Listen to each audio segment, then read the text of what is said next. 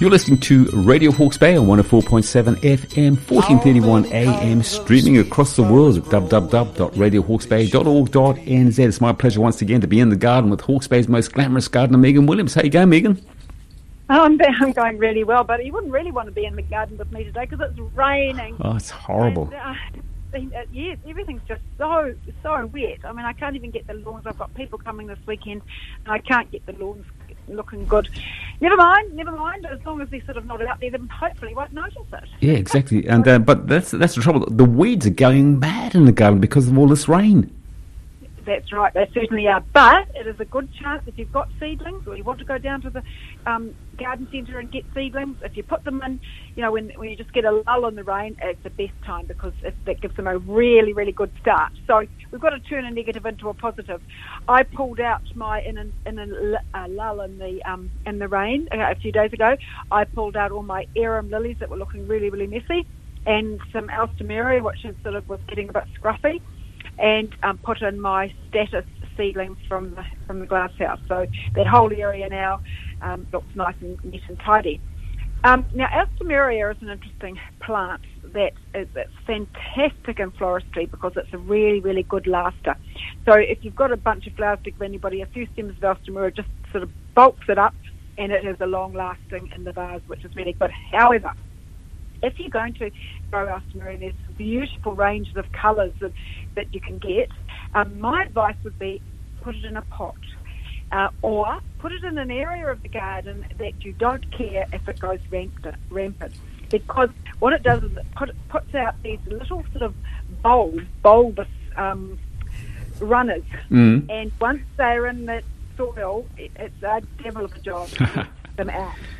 So make sure if you are going to put out which is a great flower, if you're going to put it in, either put it in a pot so where, where the, you know that's limited to how far it goes, or put it in an area. Now, if you've got an area of garden that you can't be bothered weeding all the time, and you, you just want to just let go, we'll put some alstroemeria in it. We'll just take over, and you know as long as there's a barrier around, you've got a, a, an end patch that take over the whole garden. But um, it, it, and it comes into flower. It does die back down, so you just need to, and it's quite easy to sort of um, pick it all up, you know, like, yep. not, not actually weed it, but pull all the dead bits off it. It's easy to sort of to do that. Um, but then, but for quite a while, you have a, a lovely flowering area.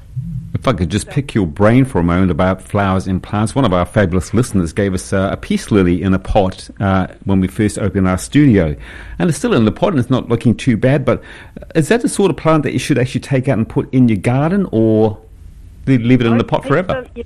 Yeah, peace lilies are amazing because they will they will grow side, and they are quite good in a, in a you know they're not a plant that will need direct sunlight. In fact, they don't really like it direct. They like they mm. like it a bit shady, so they'll they'll survive in, in the part of the house that hasn't got the direct sunlight, which is really good.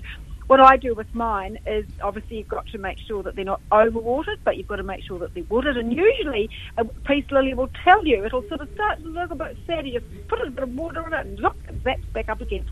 I've actually had them reflower, which is really good. The flowers are really an extension of the leaf. They're sort of like a white white leaf. Um, you know, leaf that's sort of yeah. So that, that, that you, you can think it's a leaf, but then when it comes up, it turns white and it, it's into a flower.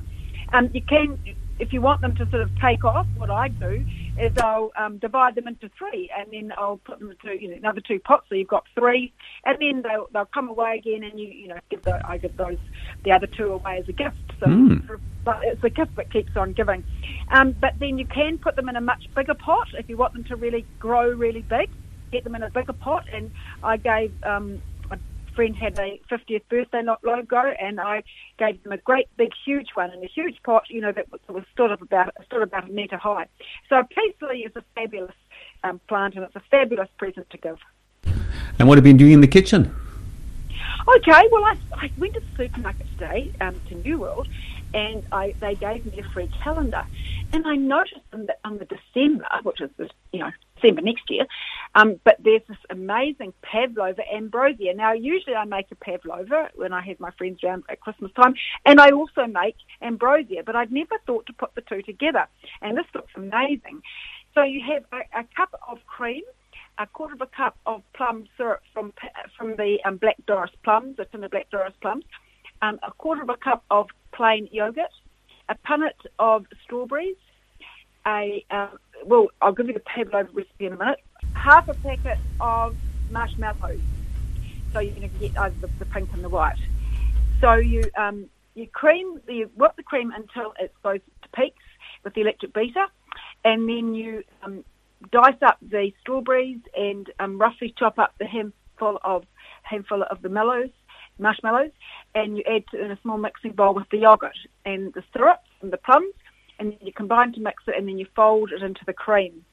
Now, um, using a spatula, you spread it over the pavlova, and I'll give you that in a minute, and you, you and the cream on the top of that, and then you add um, strawberries on the top of that. Now, the pavlova, you can have as many egg whites as you like, depending how big you want it.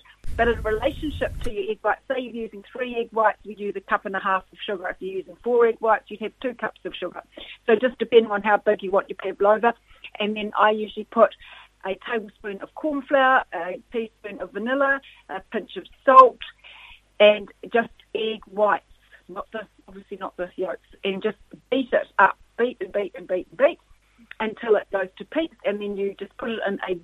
What I do is I put the oven onto about 150, and then when I put the pavlova in, I turn it right down to 110 for about an hour, or until when you touch it, um, you know, it's a, a little bit crispy. Yeah.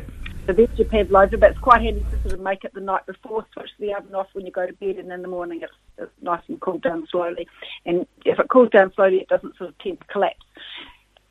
So the next day, put your ambrosia on the top, and um, then your strawberries on the top of that, or you can put cream on the top of that. But you don't really need the cream because the ambrosia Mm. is instead of the cream, really.